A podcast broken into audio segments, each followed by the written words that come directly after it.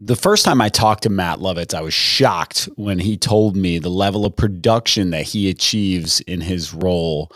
And that's when I knew I had to have him on. We were having a great conversation about some of the best practices related to sales, related to finding centers of influence, related to onboarding new clients. And I thought everyone could benefit from listening in on this conversation. So that's just what we did.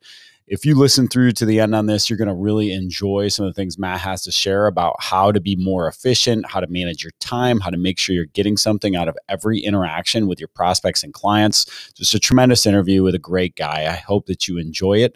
If you do, please make sure that you give us a 5-star rating on your podcast player of choice and make sure to share this with a friend. We really appreciate it. Our audience continues to grow and we know that's because of you. Thanks so much for listening and enjoy the show.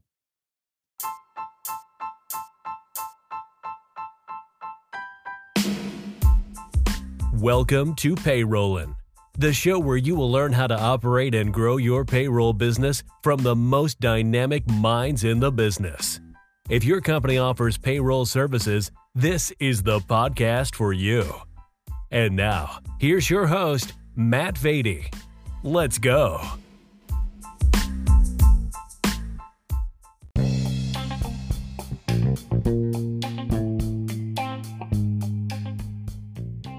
Are you tired of dealing with payroll?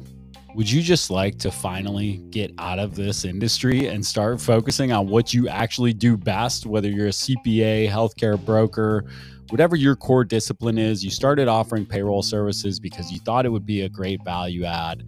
And then you quickly realized, well, this is consuming way more time for not enough money than I originally thought. Did you know that we are actively acquiring payroll books of business? We would love to work with you to identify if we can help you to partner with the right group that makes sense for an exit for you, but creates consistency in how you continue to treat your clients. If you're interested in learning more about Guru's acquisition services, simply go to guru.co/acquisitions. That's GUHROO.co/acquisitions.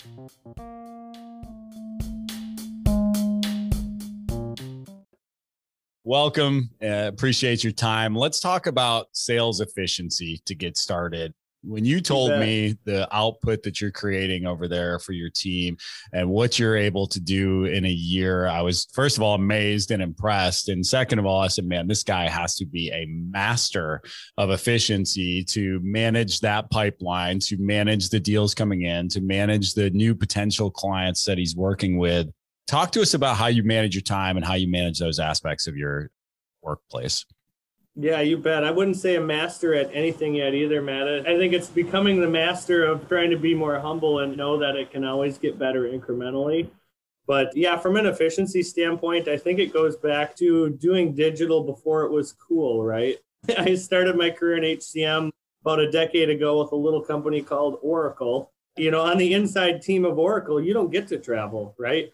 I mean, you're talking to the C-level suite of companies that are in the Fortune 500, the Fortune 100, and you're doing so over the phone without ever having an opportunity to meet with them face to face. So doing that kind of got me set up to be able to execute and do things over the phone, even pre-pandemic. Now, don't get me wrong, doing things in person certainly has a lot of advantages. It brings that local, you know, that local feel, the local flavor, but you know, do you really need to do the second, third, fourth, fifth, how many ever meetings you're having in person? Or can we just skip that, know that we all met each other, we've shook each other's hands, we looked each other in the eye and just go with a virtual meeting for the rest of it? So that adds an element of efficiency, right? We look at one of the benefits of the pandemic for sales teams out there, and it's look at how much time was spent windshield time.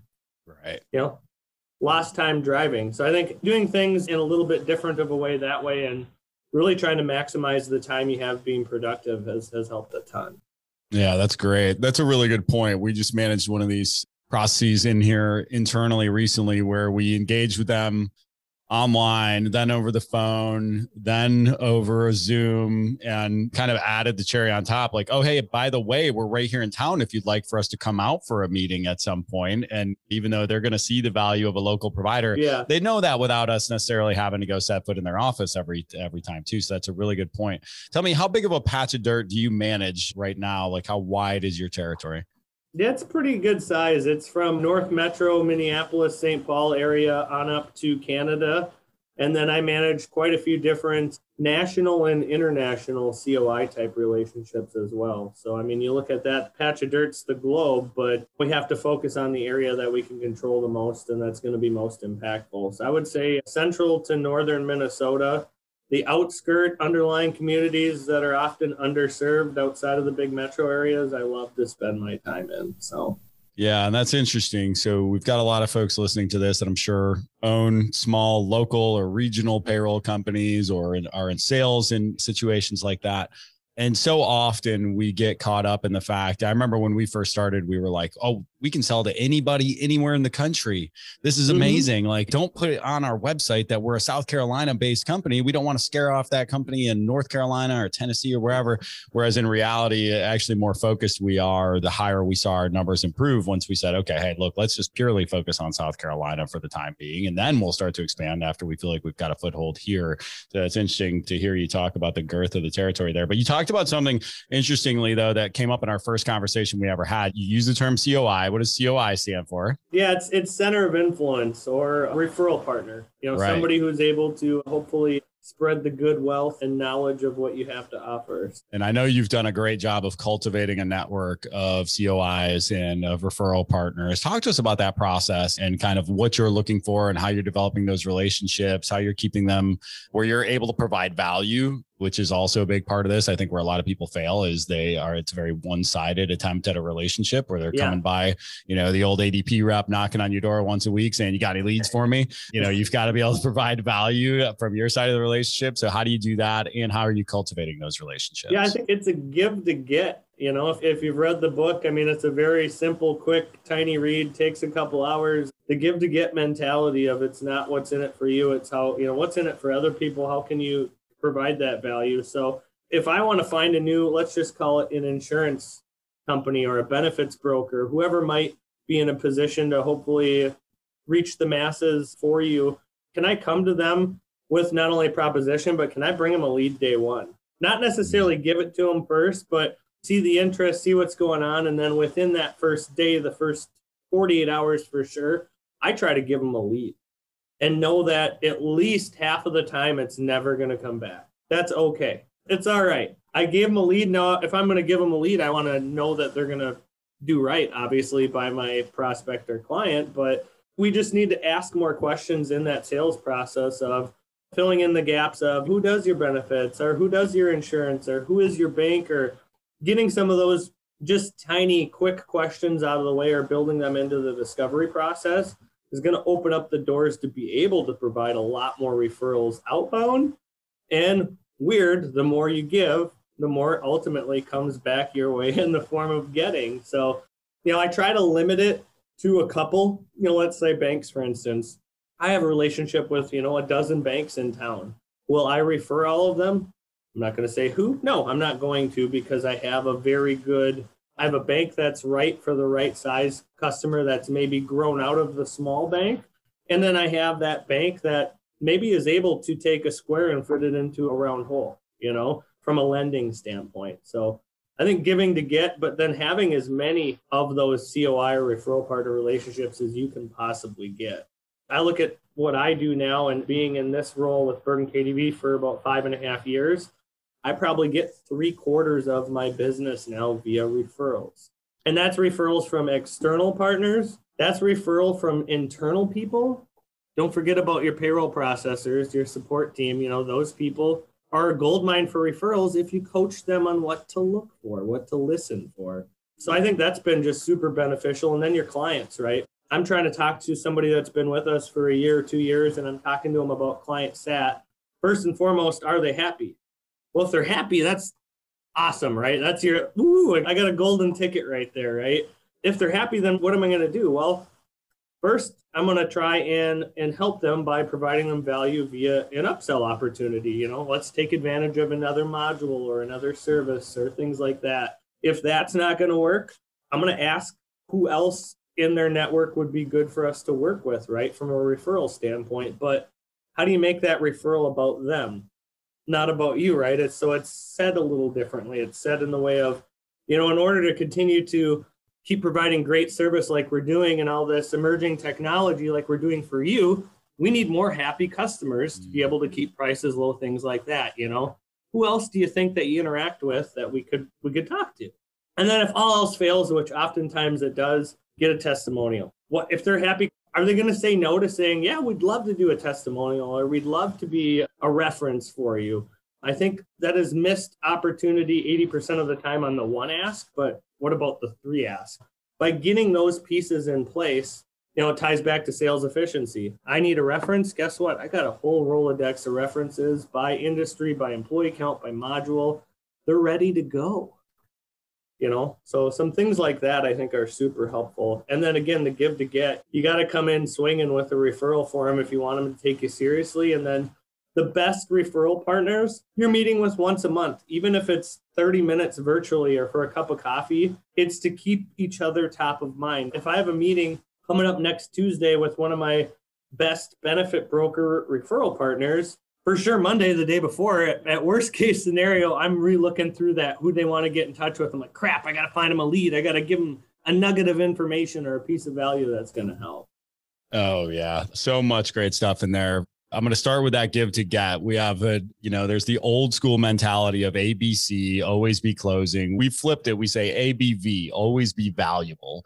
So that's that mindset like you're talking about. If I'm preparing for a meeting, oh, please do. I hope everybody steals it and I hope everybody lives it, right? Because as you talked about, like if I'm preparing for a meeting the day before and my mindset is more, what can I give this person that's going to make it a valuable use of their time, that's going to help them to grow their book of business? You know, if it's a first meeting with a new prospect, it's saying, what would make them want to pay for this meeting when they're done with me, right? Like, did they view this as a strategic consult from somebody who's a trusted advisor, or do they view it as a sales call where I say, how many employees do you have? You weekly or biweekly? You this, you this? And going through my checklist that my corporate overlords have given me.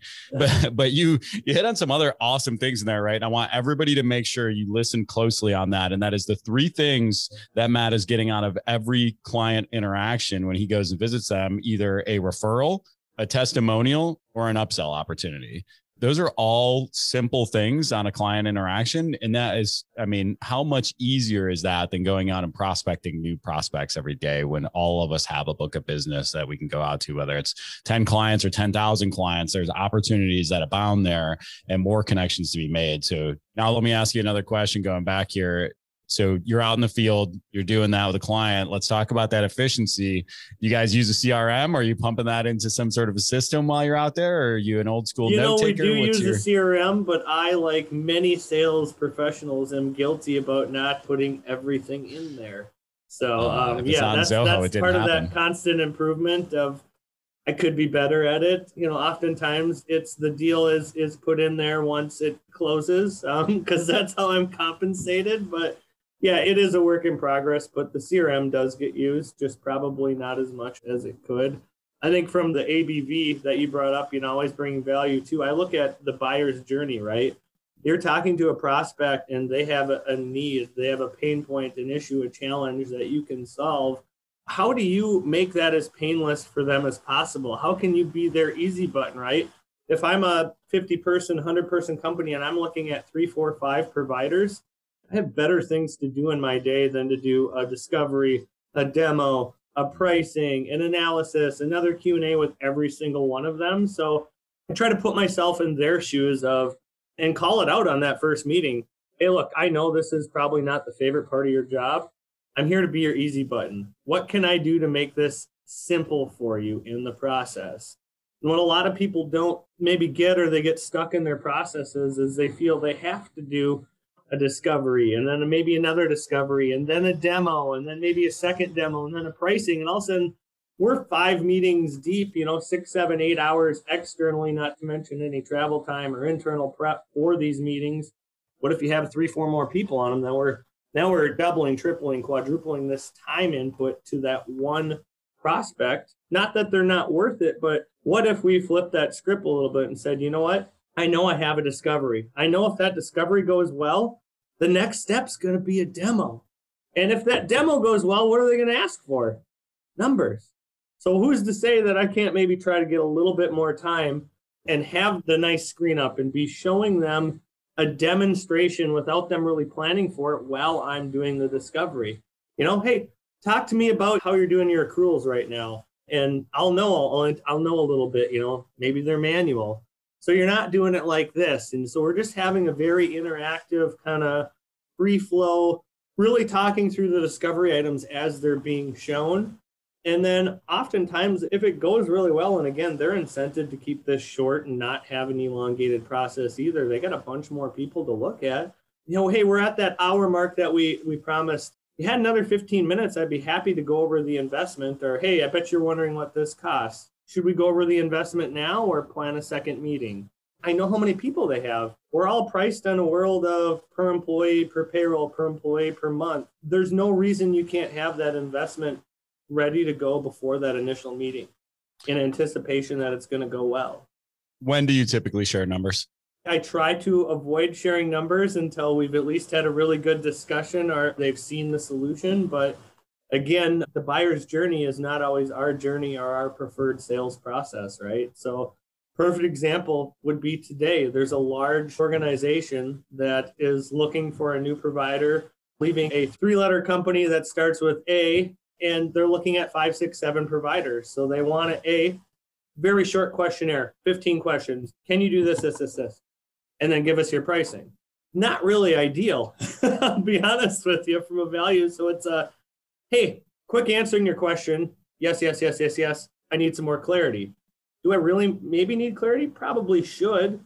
And then that gets me the opportunity to talk to them. And now I talk to them. I build a little rapport.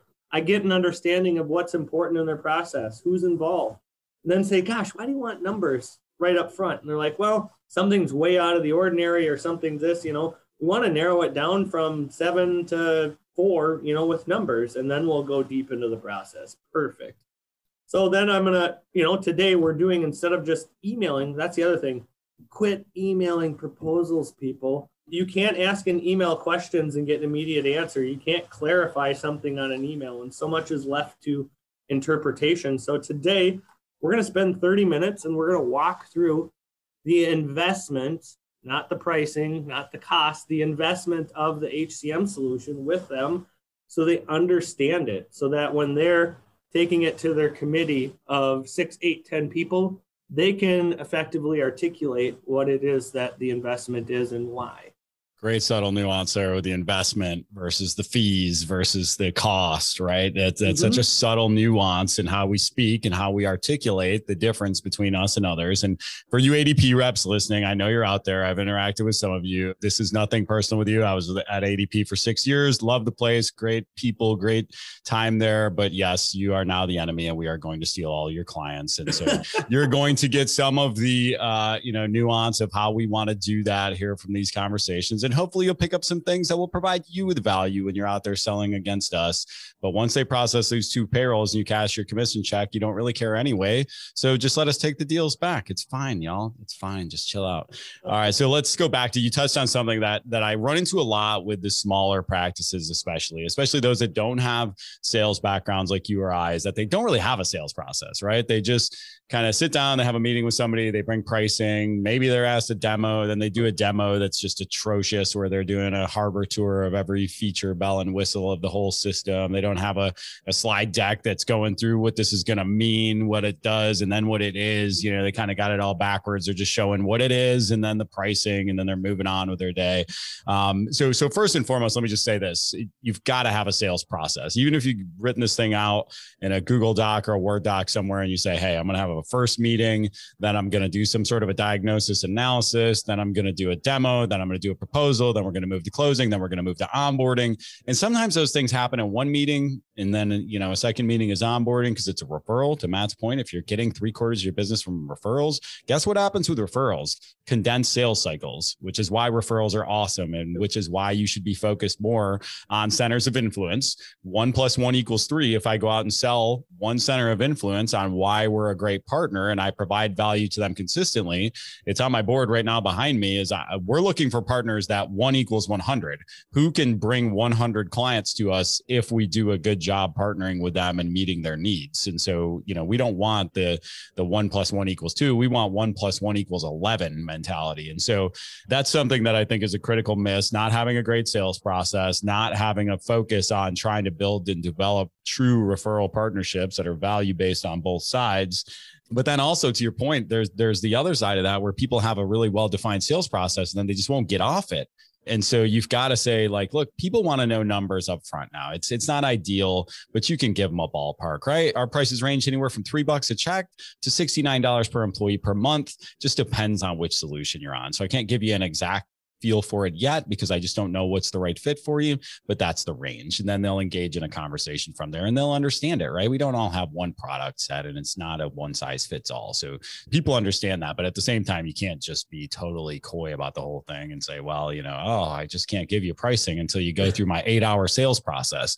And there's a way you go about that too, Matt. It's how do you explain that to the customer? Like you said, so they understand it. It's hey, don't worry, I'm not going to make this a laborious process to get to a numbers. I want to get it to you as quickly as possible. But in order for me to do that, I just need to understand a little bit more. Yeah. And then I'll make sure you have numbers, but not only numbers, you know, if you're budgeting for this, don't you want numbers we can stand behind and that are going to be concrete, or are you looking for a giant range? You know, There's just so many things you can do there to soften that approach. Yeah. And on that end, I'll give my disclaimer that I give on every one of these we do on sales. And that's like, just because you're a hammer, not everything is a nail, y'all. You're not doing anybody a favor by dragging somebody through a sales process when they're clearly not a good fit. And you've got, you know, you're shoving them into your hope cast instead of your forecast. Like, you're wasting their time and yours when you could be working with folks that are a better fit for your business. And typically, you know this up front, right? Sometimes it's technology shortcomings. People are talking about a high level. You know, the one that always gets us is like job costing. As soon as I hear the words job costing, I start really digging in because it's like, well, let's just talk about this up front because this could be a non-starter depending on what your expectations are from this. And there are those little things that you just know that aren't going to be a good fit. So dig into them up front. We don't want to be the people who are trying to waste somebody's time. We had somebody, and I might have told this story on here before, but we had a client that came to us recently. And in about a 5-minute conversation, I told her, I was like, she wanted to come off of QuickBooks. She wanted to move out and outsource payroll because all the reasons you'd want to do that. But she just had these job costing needs that no matter who she went with, the way this data was going to come back into QuickBooks is not going to be the way it lives in QuickBooks today. And so if you expect it to look just like that and act just like that, I mean, you know, none of the nationals are going to do it. We're not going to do it. Like, it's just QuickBooks is the spot for you, unfortunately. And like, maybe you should get an outsourced bookkeeper who can do it so it gets off your plate, but that's probably the best solution for you. And she was like, you know, golly, thank you so much. And ADP rep just dragged me through 8 hours of sales meetings and diagnosis and conversations only to tell me at the end that it wasn't going to come back in the way I'd hoped. And, you know, A, that's an educational thing, probably more than anything. It's probably somebody fresh out of college who doesn't know any better what job costing even means. And then when their manager finally got involved after 9 hours, they realized that, you know, we couldn't actually do what the client wanted. But do everybody a favor, save that 9 hours, go work on folks that might actually be a good partner for your business instead of, you know, trying to chase down deals that just aren't a good fit. Yeah, absolutely. All right. So let's talk about that. Let's talk about the nationals. I didn't want to turn this into a big trash in the nationals thing, but I think everybody listening for the most part are in the locals or regionals. We're all kind of doing the same thing. We're competing head to head every day with the ADPs, the paychecks, the pay, all the pays, Paycoms, Paycors, Paylocities, all these new folks, but well, not new, but do you pull out of your deals from nationals today? Is that a big part of what you do? Oh, absolutely. Absolutely. I'd be lying if I said otherwise. You know, there used to be a choice once upon a time, right? And the choice the buyer had was, we pick the big, huge national player that has all the tech, bells and whistles, maybe, that we need, but maybe lacks in service, or do we pick the small provider that treats us like a warm hug, but maybe doesn't have the best technologies? Bridging that gap and bringing those two worlds together and really making folks understand there isn't that choice anymore, right? You can have both. you can have that warm hug from a service standpoint. People are going to care about your business, but then also have that technology that's going to match what you need it to do, not what somebody thinks you need it to do. So when we look at the competitive landscape out there, I don't think there's ever been more competition, right? Mm-hmm. It's insane. It can be downright brutal. And there's some things said that make me question, obviously question some folks' morals out there, but there's really a shiny object syndrome going on out there. And what that means is people are meeting with the office of HR and the HR team, and they're dangling these shiny objects and talking fancy terms, and that we can have the ATS and the performance and the development and everything all integrated, and it's all fancy, but that comes at the sacrifice and a lot of times of compliance, right? The good old-fashioned roots of what a payroll provider needs to do, of paying taxes in multiple jurisdictions, of getting things done on time, of bringing in things like the wage theft laws and the FFCRA and all these things that just continue to bombard our world. And I just think we're missing now with a lot of the bigger providers still don't do some of those things well because they're chasing the shiny object. And it's coming at the sacrifice of the Office of Finance, right? And not only is it a bad idea for your process to not have somebody from finance involved in it, but you're doing a disservice if one of those sides is going to be unhappy in the end. If HR is not happy in the end, there's a problem. If finance isn't happy in the end, there's a problem. So I think just trying to bridge that gap a little bit is interesting. And, just hitting home on that world of compliance. So interesting. Sorry, got off on a tangent there. No, that's perfect. That's what this is all about. And yeah, it's funny because we've talked about this before of local as a value prop. How valuable is it really for me to be local? There's 16,000 payroll people that process payroll. I don't want to say payroll companies because that might be a disservice to that statistic, but there are 16,000 folks that process payroll in America, companies. And that means I always say anywhere I'm standing in the city, if I throw a baseball, I'll hit somebody that processes payroll. There's multiple payroll companies in our building. The first building we were in, same thing. We're in the same building with a national and another provider. They're everywhere. And so what are you really doing to differentiate? And that's the thing. But what's more important is what can help you to differentiate is actually understanding what the client needs better than anyone else and what that's going to mean to their business. And so is being local, is there any real value prop to that? Well, it depends on the client, right? Do they want to be able to swing by here once a week? We've got clients that come by our office. Did I ever forecast any clients coming by our office? Not really. And do we have the space that where it's very impressive when they come by? Absolutely not. So we're not set up for that type of operation, but that's really important to them. And if that's what's important to them and that's what, it's not going to disrupt our operations and it's not going to disrupt their operations, then wonderful. But there are others who, whether they were with Gusto or with us, they wouldn't be able to tell the difference and they'd move forward. But going back to your point, I think you have to shift the playing field away from the nationals. And one of the ways that we do that is we separate by saying, you're either going to like them or you're going to like us. It's just very different. And then that removes the anchor of the commoditization of, hey, you guys are just the same as them. Now we're looking at dollars and cents and saying, okay, especially on a payroll only deal, right? Where we're cutting checks and paying taxes. And it's like, all right, why would I choose one over the other? Well, the experience is the difference, right? And so do you want to get to know Olivia and Jason and Amanda and them to get to know you and to understand who you're working with and that they're going to actually care about your business? Or do you want to move to a queue of 18 people, which is actually what one of our clients just came on board with? They said after their company got acquired, which bonus points for those of you out there listening, as you hear about these acquisitions in your market, that is, I don't want to say ambulance chasing time, but we just picked up 5 or 6 clients really easily by simply reaching out to folks that we heard that their provider got acquired. And it's been a nightmare for everybody who's gone through the transition, and they were quick to leave because they wanted that local. Every one of these companies to a person was like, we love the fact that they were local. Now they are not. And now we are in this 18 employee queue whenever we call in and we don't know who we're talking to. We don't know where they are. And that took the whole value prop off the table because, once again, let's go back to the technology is very similar from our perspective. You can do paperless onboarding. You can do time tracking. You can do payroll, great, that's what we need. But we want to feel like we actually matter, which matters to us and is important to us and our partners. And so that's something you can offer that others cannot. Any other thoughts on that?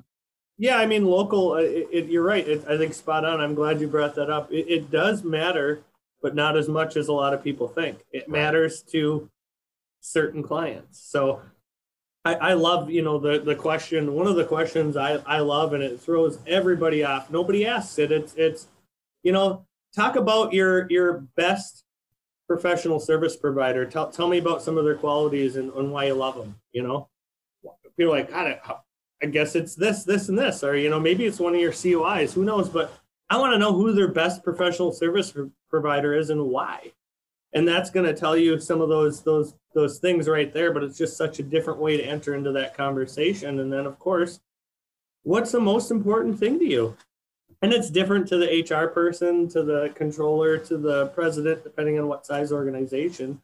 It's going to be different possibly for all those people. So finding out what's important to each one of them is going to be key.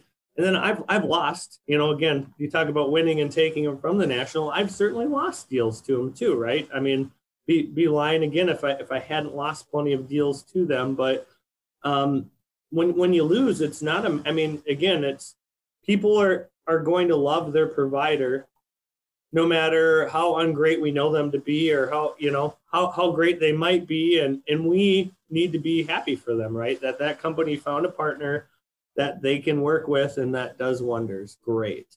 But when you lose, it's also equally as important as when you win to find out why. Why do we lose? Why did we lose a client? What could we have done better, right? Not blaming what that other sales rep did great, or, you know, they bashed us or said terrible things. It's looking in the mirror. What could you have done better? And there's always something, you know, again, being humble to learn that there's always something. What could you have done better to either A, keep them, or B, not have lost them? I got the breakup call about 13 minutes before we jumped on here, Matt, from a deal I've been working for the last couple months. I lost. It sucks, but you know what?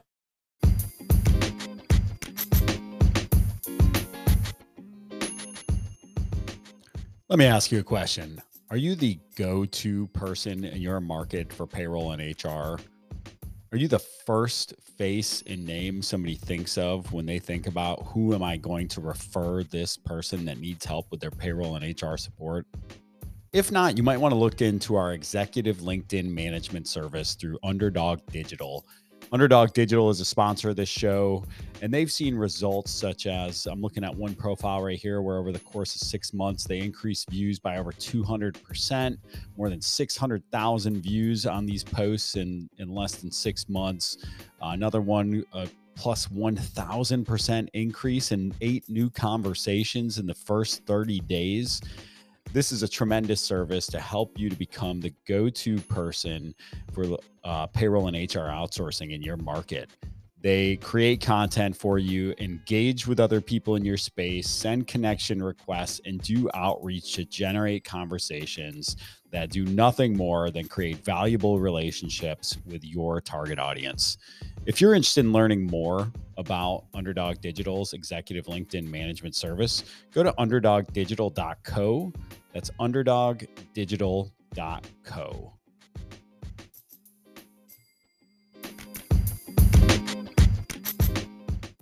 Suck it up and find out the why, and then move on, you know? And, you know, it's always surprising. You never want to, well, I shouldn't say it's always surprising. Gut check told me I was going to lose.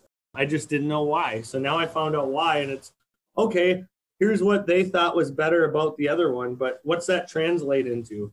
Translates into how I could have shown those aspects or talked about them differently or hit on that button of importance for them differently, maybe in the sales process, to where maybe I would not have lost that, right?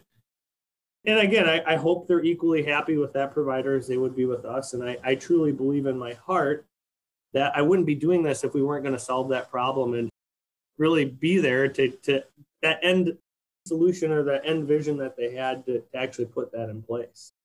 I want to dig into that a little bit because that's so critical. First of all, if you're not getting a few losses a week, a month, you don't have enough in your pipe. Right. Mm-hmm. And so if you're sitting here listening to this and going, man, we're just not growing fast enough and I don't understand why. Well, you need to be told no way more often, because that's going to happen more than you're told yes. And so if people aren't telling you no and you're shy and you don't like being told no, well, then, you're just not going to grow. It's not going to be part of the game for you. But you led off that one of your questions, your favorite question, with the three magic words. And this is something that I share all the time. Just talked about on a webinar yesterday. And that is the best way to start an open-ended question. And that is tell me about.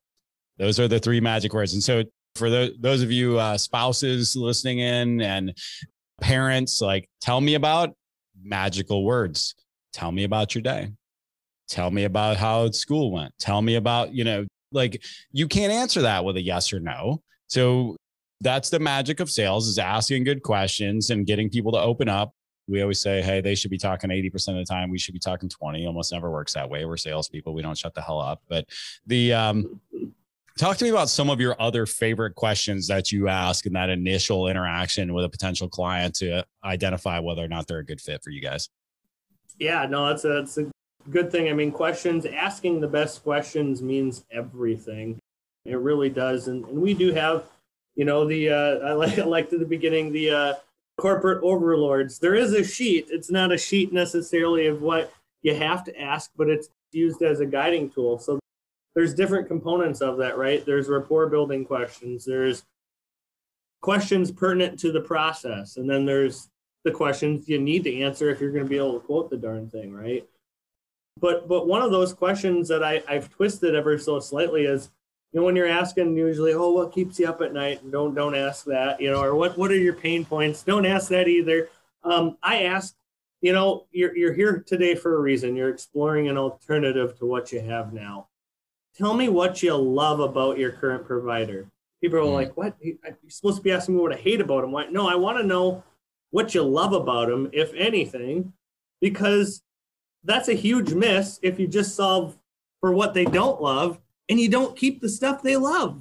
Right. So I ask that, it takes them off their guard, right? What do you love about your current provider?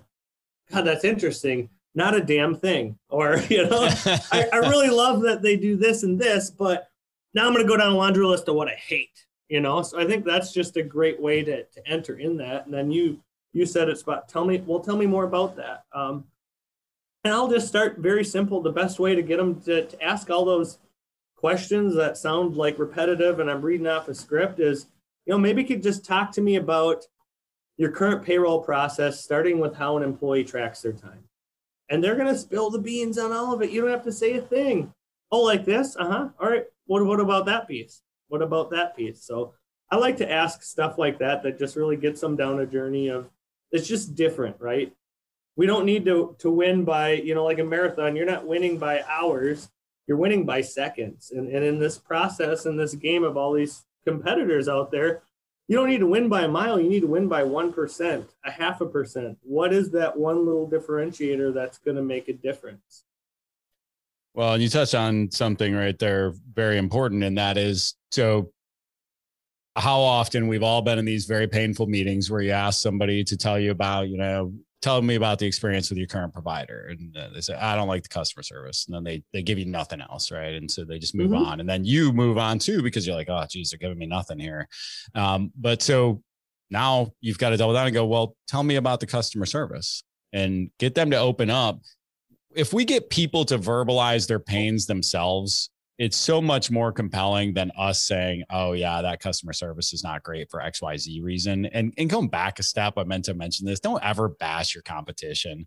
Talk about what's different. For those of you out there that are spending time worrying about like, oh, this company stinks or that company stinks, like just rise above that. It's the most, it's such a turnoff on the buyer side. I mean, I see it from some of the sales reps that call on me, and it's just, I mean, I will not do business with somebody who's gonna, especially if they're trashing somebody I'm currently working with. All of a sudden now I'm getting defensive for a group that I called them to talk about why I don't want to work with them anymore, but that's still my vendor today, right? So I've still got a relationship with them. We're not gonna get in bed trashing this company together because I don't know you that well yet. So don't go there. It's never going to work out well. Say, hey, look, they do a lot of things really well, but here's what we do differently is an easy way to position that. And going back on that, just on that point too, of the, you know, not bashing them and being part of that process. It's just, again, you have to drill into some of those things to find out more information.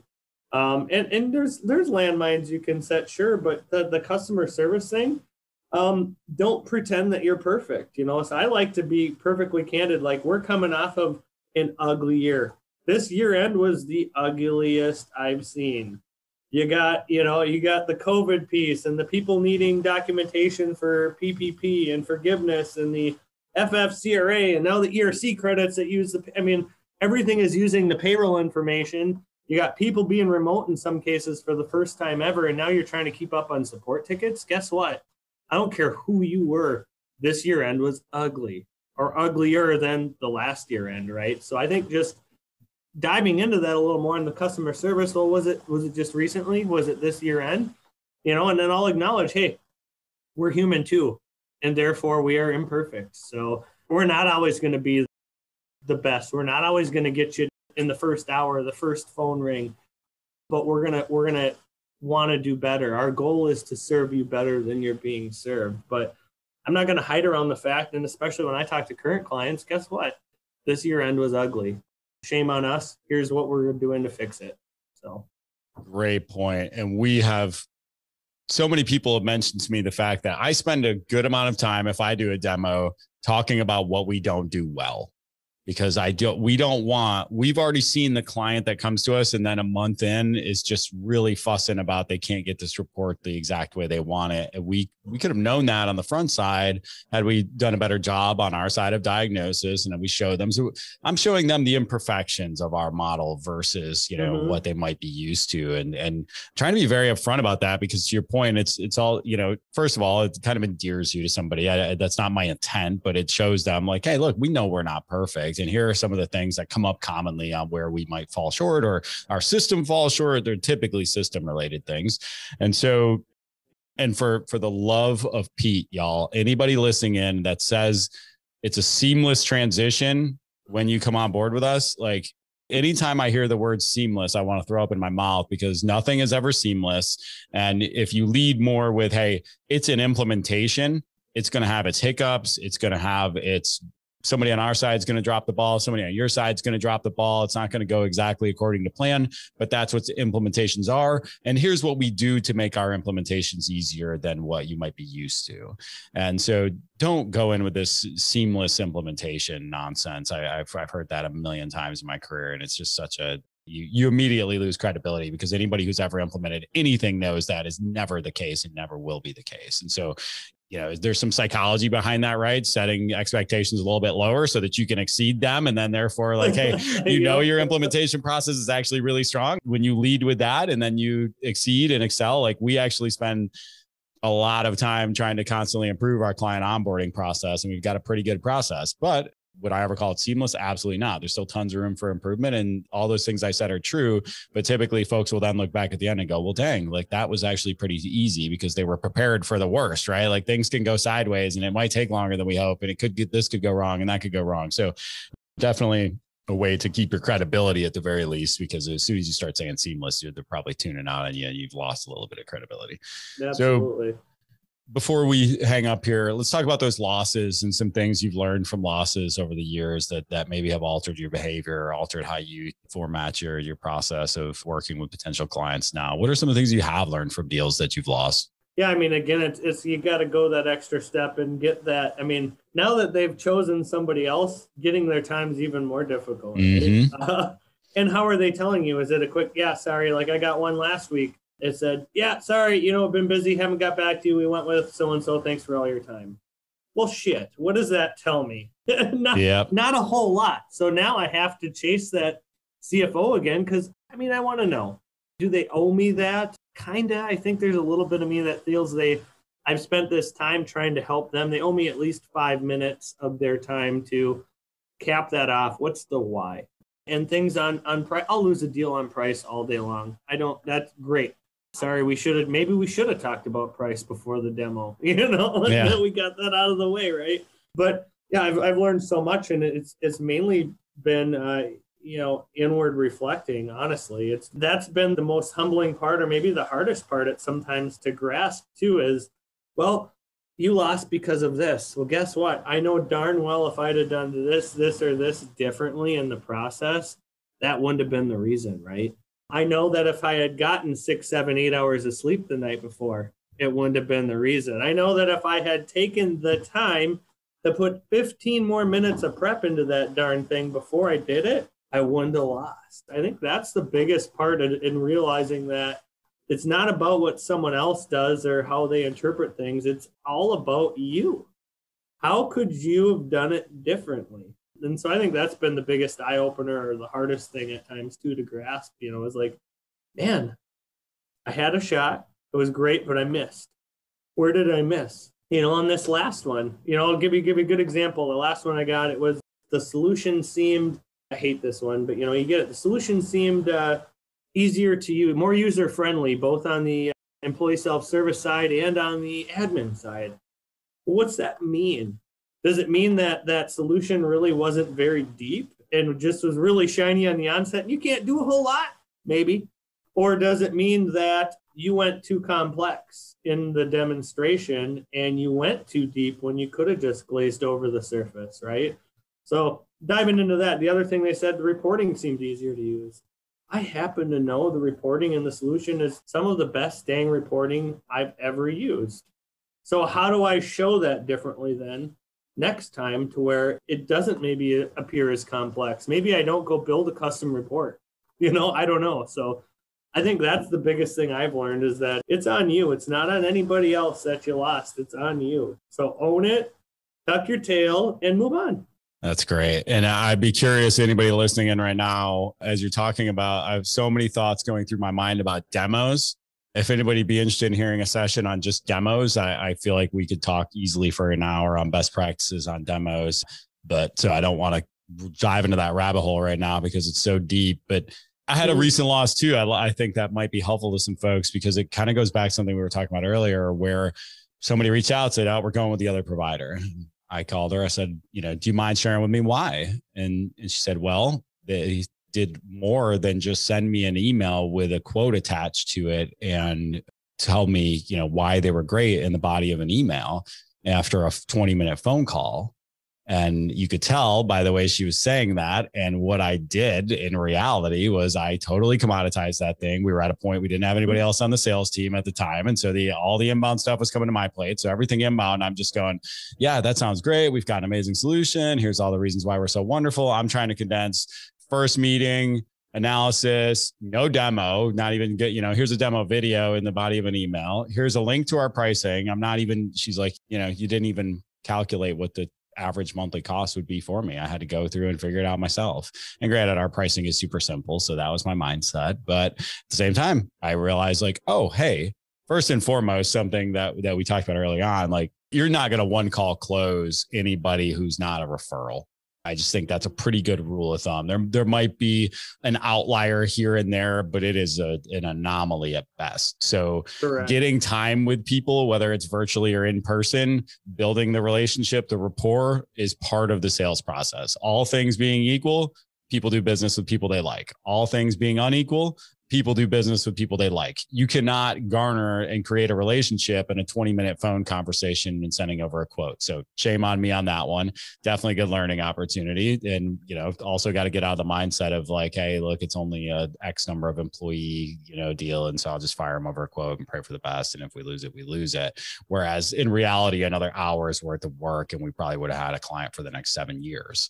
And so that's something where you got to be careful not to cut corners on the sales process while you're trying to smash the easy button. You also still have to make sure that you're taking into account the human and emotional elements of a sales process and the things that occur in more time spent with an individual. So definitely one that stung a little and has changed my process over the last few months, because I got into, you know, I know better than that sort of a thing, but it was like, yep. You know, we became the commodity that we tried not to become, incidentally. So And the other thing is when you have somebody that you get a lead or you get somebody that has a question that's already on that buyer's journey, it, you know, the saying goes, and I forget who it's from, but the individual or the organization that responds the fastest with the most complete information wins something like 80% of the time. So 80% of it's showing up and being prompt and getting them the information more quickly so they can make a good decision.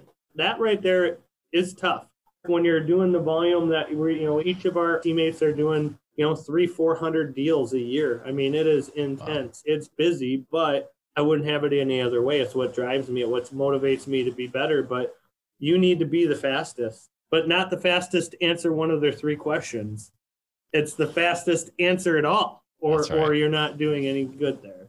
All right. Well, I'm going to leave on that because that's the proverbial mic drop right there, right? So if you have these limiting beliefs about what you can or cannot produce in a year, Matt just said doing 300 to 400 deals a year, that is an absurd, he opened my mind to new levels when we talk about that level of volume and what we can and can't do.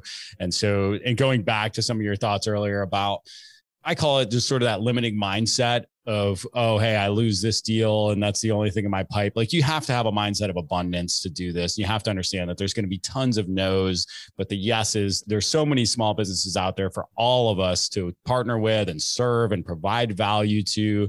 And I think that's been one of the coolest things as we've gotten to this journey over the last 7 years, just learning great folks like you who are willing to share your time with a guy like me and, people all over the country that are willing to share their best practices and time with each other to help each other to get better and to help each other to improve and to help each other to really serve. And once again, provide value to the small businesses, and hopefully the best folks win and continue to find opportunities to create that value. But I know that we're all better off for having been a part of this conversation, Matt. So I appreciate your time so much.